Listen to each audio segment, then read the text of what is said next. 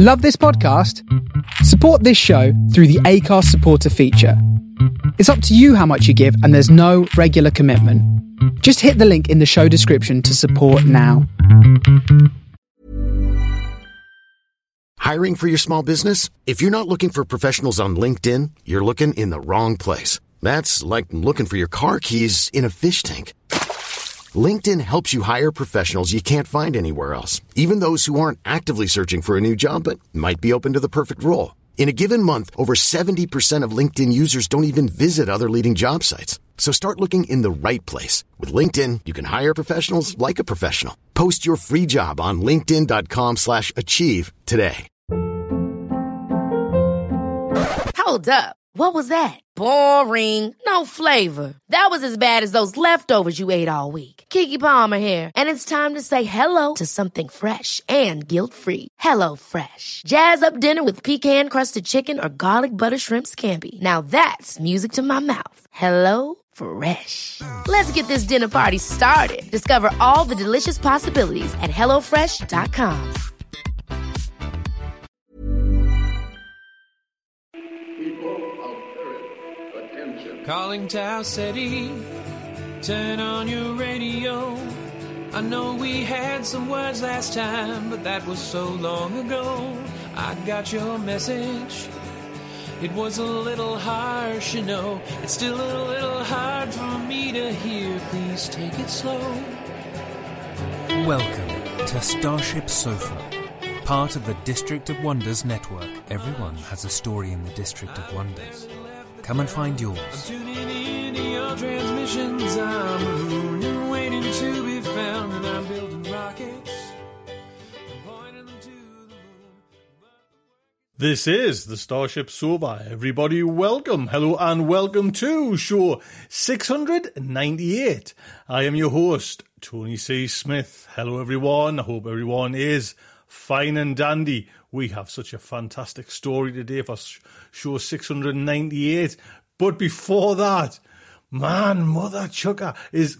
Yes, I'm I'm quite happy with Andor. You know what I mean? I'm kind of in the Star Wars universe. I'm I'm really happy with it. It's going places where I want, and it's at the pace and the characterization. Everything's good. But then uh, along comes on Amazon Prime, The Peripheral. Ho ho! This is the novel. Remember the novel? I, I don't know if it was the last one or the one before from uh, William Gibson. This is ju- this is science fiction TV that I want. Man, it just sets off, and it's got all the cool things like the weapons. The the the villain is ooh dripping evil. Do you know what I mean? But like in a such a like cool, seductive way. Oh man, I'm not going to go and spoil anything like that, but please, it's on Amazon Prime. It's the peripheral. I think there's three episodes at the moment, so you might want to kind of hold back and watch it when the whole thing is out. But man, just thumps into you. Absolutely fantastic. So, anyway, let us get on with the main fiction. Now, this story originally appeared in The Future is Japanese, which is Whale Meat by Ekaterina Sedia. Now, I'm probably butchering that, Ekaterina, but God loves a yeah. I'll give you a little heads up about Ekathenia. She lives and resides in the Pinelands of New Jersey. Her critically acclaimed and award nominated novels, The Secret History of Moscow, The Alchemy of the Stone, The House of Discard Dreams, and Heart of Iron, were published by Prime Books.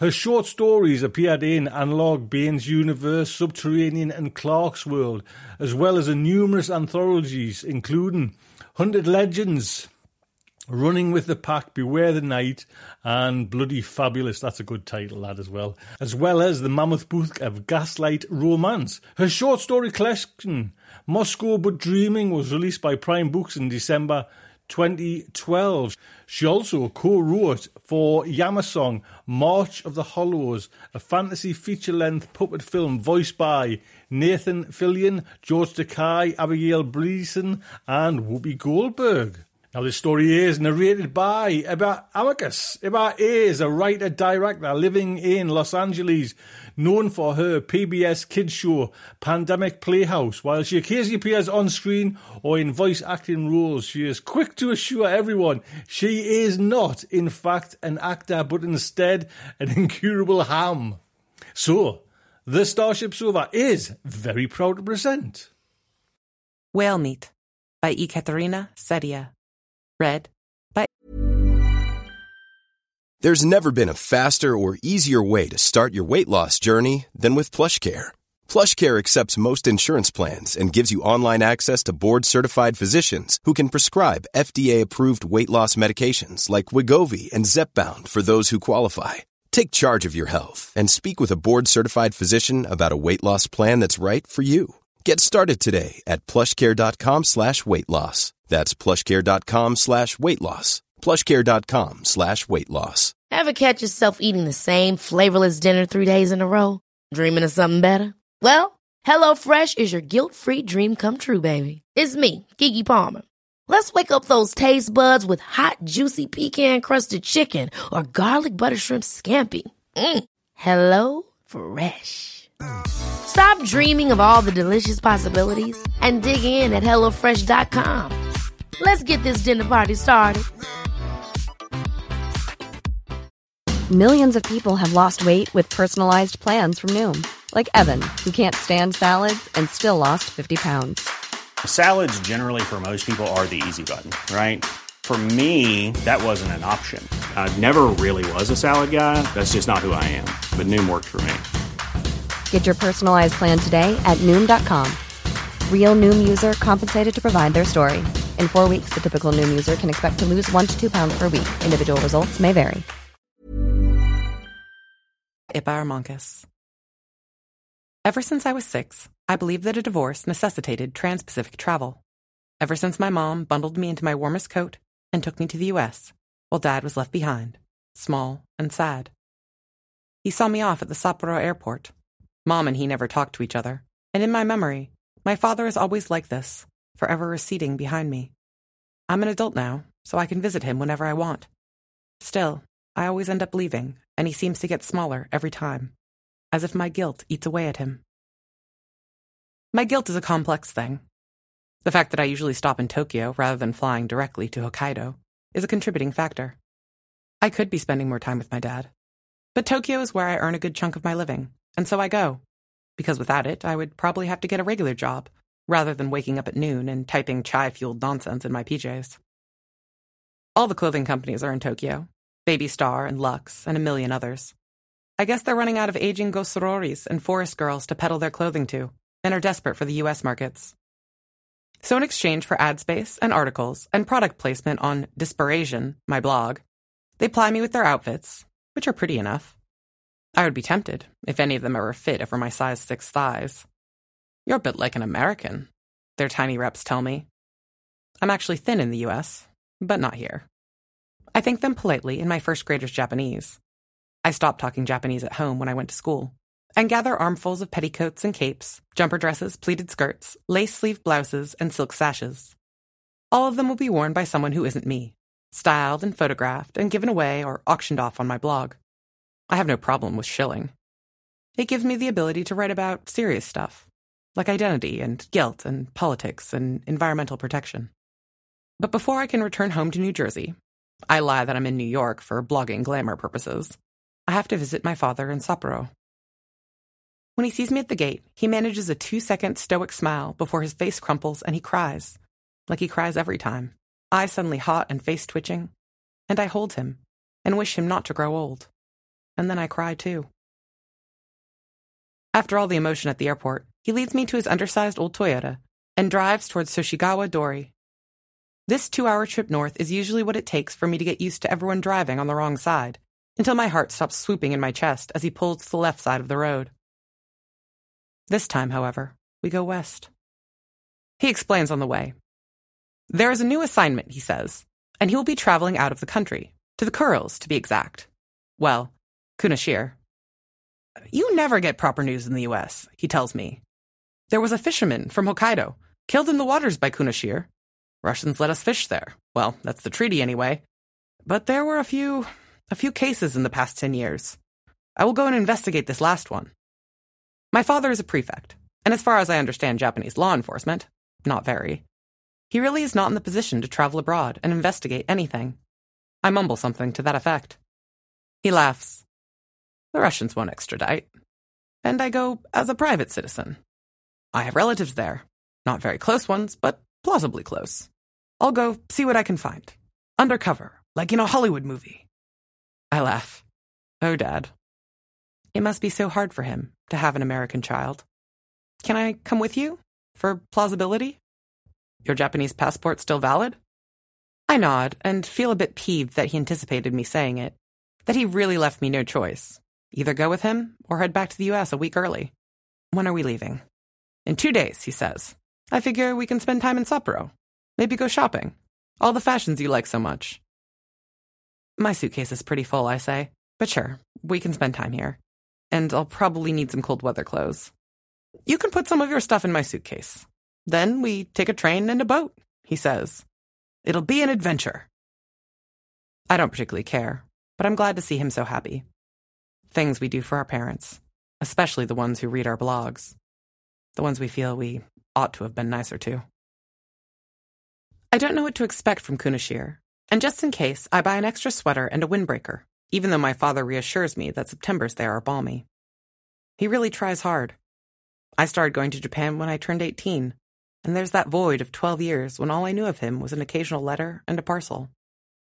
My mom was not a bitter person, but as far as she was concerned, my father was over, done and in the past, and no reason to Skype or email or keep in any meaningful touch with.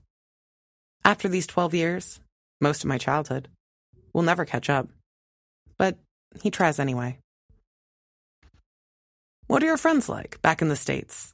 He asks when we're back to the hotel after a day of awkward silences and shopping for sweaters and parkas. I get clothes from the men's department, and my father's cool with that. Do they ever ask you about going to Japan? What do you tell them? I shrug. Mostly that it's not all businessmen eating sushi and buying panties from the vending machines. Only after I wish him good night do I realize that he wanted to know if I ever mention him. Kunashir turns out to be fairly cold, but surprisingly beautiful. We're staying in a small town, mostly Japanese still, although the language they speak is so peppered with Russian, I imagine myself trapped in some weird Clockwork Orange production. It's located on the shore, like any good fishing town ought to be, and there are hills. Sopki, the locals call them.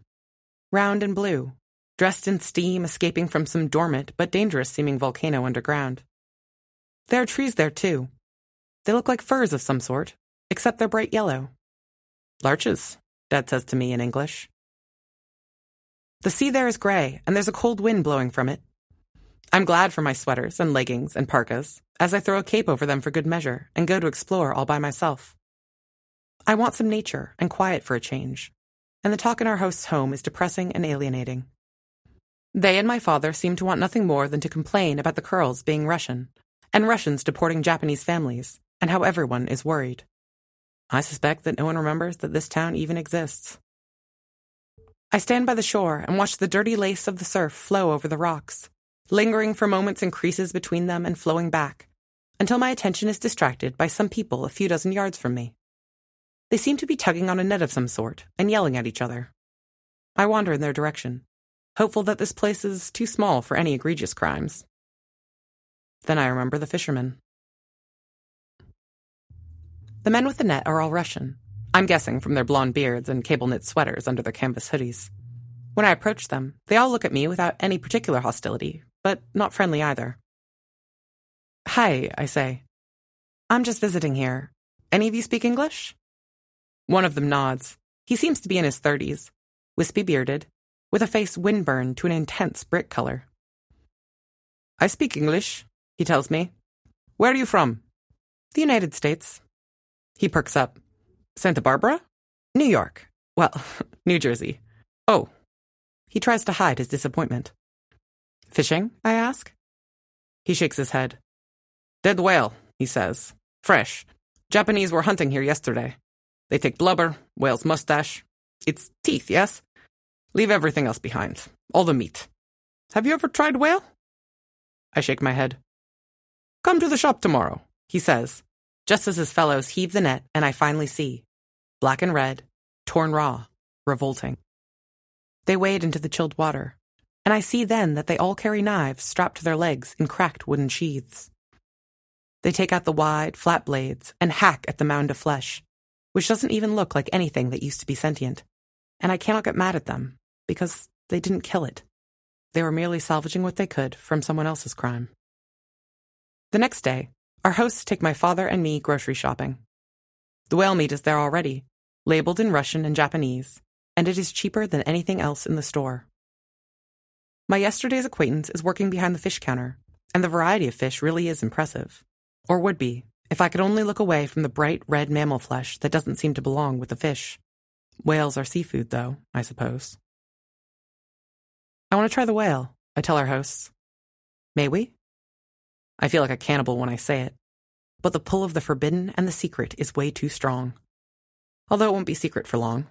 I will probably blog about it, because that is just how it is. Sure, says Yumi, the old woman my father keeps calling aunt, even though the degree of their relatedness is nowhere that close. Would you like some toro, too? The word is unfamiliar to me, but my father tenses and lights up. It's legal here?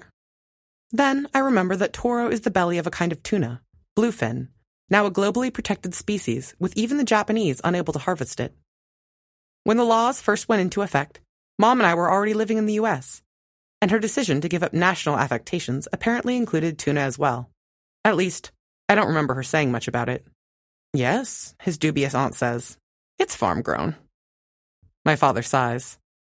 Does it taste the same? You'll see. Aunt Yumi says slyly. Kunashir is severe and beautiful, and I take picture after picture every day. Steaming ground and rounded hills, evidence of silent geothermal activity everywhere. In fact, Russians are building a power station nearby, run entirely on geothermal power. When it is finished, it'll supply power to fully one quarter of Kunashir. I take notes for my blog. My father leaves in the morning. On business, he tells me very seriously. Our relatives have jobs and things to do, so I'm left to entertain myself. I spend my days wandering about taking pictures and speculating about my father's secret mission. Perhaps, I think, the fisherman was killed as revenge for a dead whale. Or maybe he was not a fisherman, but an industrial spy, trying to find out secrets of geothermal technology. Although I'm guessing it's not like nuclear power, and there's probably not many secrets. Still, it's fun to pretend. I return home by supper, which takes place about 8 o'clock, just as the sun is beginning to set. I forget how long summer nights are so far north, and even now they're dwindling. For supper, we eat rice, steaming in round bowls, and dumplings, and thin slices of locally grown toro. My father loves it, clearly, even though he does say it's not the same as wild caught fish. But he puts it away as if his life depends on it. I try not to think of bioaccumulation as I eat it, too. And it is delicious. The whale proves to be a disappointment, though. It turns gray when cooked, and smells sour. And it tastes like fish, but has a confusing beef texture to it. It tastes like the ocean tinged with blood. It tastes like sin. I call my mom three days in because she's probably wondering why I haven't emailed her. Roaming charges here are ridiculous, but I can afford a phone call, so I do. Kunashir, she says. Have you heard about the whale? It's as if she can see my soul, and I blanch and feel grateful that there's no one but yellow larches and the pale lemon meringue sun to see me here. What whale? That one the Japanese whaling ship harpooned off the coast. They said it was the last representative of the species. What was it? A sperm whale? I don't know, I whisper. I haven't heard. I can't read the newspapers. They're all in Russian. Everybody's talking about that, she says. Be careful. I hang up and my stomach feels hollow. I cannot understand how they manage to protect tuna and not whales, and familiar rationalizations pop up. Whales are the only source of whale oil and there are many species of tuna, and whaling is traditional, and I cannot understand it at all. That night, after dinner, I tug at my dad's arm as if I were a child, and he looks up at me as if startled from slumber. Our host's house is small, but somehow it feels spacious, with such small, spare furniture and a tiny TV permanently tuned to some backwater Japanese channel, the only one that reaches all this way into Russian territory. It seems to air mostly variety shows and an occasional vintage eating contest, I try not to develop too much of an affection for Kobayashi. What's the matter? he asks. I want to go for a walk, I say. Come with me? He does, and we stroll along the main street. A dirt path already frozen. It freezes after dark, but thaws again in the morning. Flanked by rows of the ubiquitous larches, to the shore. The oceanic susurrus is ever present, and I grow oblivious to it, and then aware again all the way from the village. There are flashlights bouncing along the shore and disappearing around the bend, one by one. Have you found anything? I say, watching the disembodied lights. About the dead fisherman. My father shakes his head. Even the Japanese don't know, and the Russians wouldn't speak to me. There are rumors of another Japanese repatriation, and everyone knows better than to say anything. Even if they know nothing and have nothing to hide. It's about the Kurils, I ask. It's it's hard to explain. They used to be ours, and after the war, they weren't one, see? They were a toy your parents gave away to punish you. No one wants to be treated like a child. Do you think we'll be leaving soon? Yumi doesn't want me to go, and she wants me to tell her it'll be okay. Just tell her that Japan is a thousand times better than this backwater. As I say it, I realize it's stupid, because there is no better or worse when it comes to things like this. I too might think Japan is better, but New Jersey is where it's at. Let's see what they're doing, my father says diplomatically. I think this is where they have those tuna pens. The lights have all disappeared, and it's growing darker, and the moon is full and is reflected in the oily black water. Russians call it the Moon Road. My father points at the ladder of moonlight running across the lazily sloshing ocean. Do they raise tuna like this in Japan? I ask. He nods. It's not the same, though. Young people like it, but those who remember the real thing, everything is different. You like the Toro here. He smiles. Here, I can pretend to be something else. We round the bend, and the moon road breaks into crescents and vortices of light, churning. We come upon the same groups of fishermen as before, and the one who speaks English smiles at me. Late walk, he says. This is my father, I say, and they shake hands gingerly. Other men watch, neither interested nor impatient. You're working late, my father says politely. It's a beautiful night. The man points at the churning water and follows his gesture with a beam of his flashlight. I see bulky dark bodies rubbing against each other with a slight metallic whisper as the enclosure by the shore comes alive with fish. They crowd together, every one at least as long as me, and the sharp ridges of their gill covers flash silver. The beam snatches their reddish eyes as they meet mine, and their maws open with a soft kissing sound as they swallow air. The men toss buckets of small herring at them, and the water boils white. Have to feed them all the time now, so they get fat enough for winter, the man says. Then we move the pens away from the shore, into deeper water for the winter. Protect from the storms. Does it get really cold here? I ask. He nods. Very cold. Cold is not bad, though. It's the winter, when you know you're alone in the world. Here, very alone. The dorsal fins of the fish slash the water like knives, drag traces of moonlight behind them. I think of the dead fisherman and whether he knew he was going to die alone. I watch my father watching the jostling fish, his face narrow and suddenly old in the moonlight. And I wonder if he ever expected to find anything out here, or if it was his way of being somewhere else, alone among the yellow larches when the winter is coming. Most of all, I wonder if I'll ever manage to forget how this night feels, with thrashing giant fish in black water, and the taste of dead leaves in the moonlight. In my knotted stomach, the last whale begins to sing.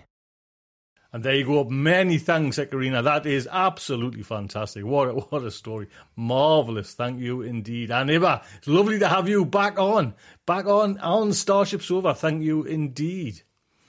So that is Starship Sofa's 698 put to bed. Like I say, try and watch on Prime, Amazon Prime, the peripheral. Oh, dearie me. Fantastic. Until next week, just like to say, good night from me. Thank you for listening.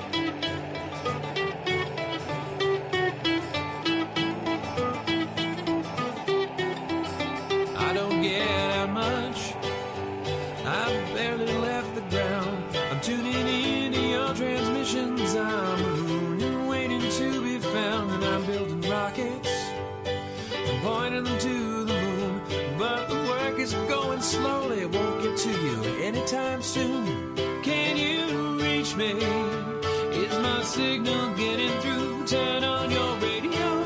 I wanna talk to you.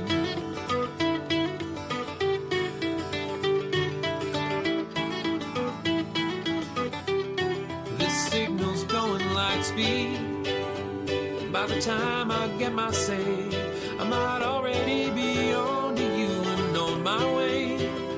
You're so far from here, and at best I'm moving slow. So I'm waiting on your call at home with nowhere to go. Can you reach me? Is my signal getting through? Turn on your radio. I wanna talk to you. I wanna talk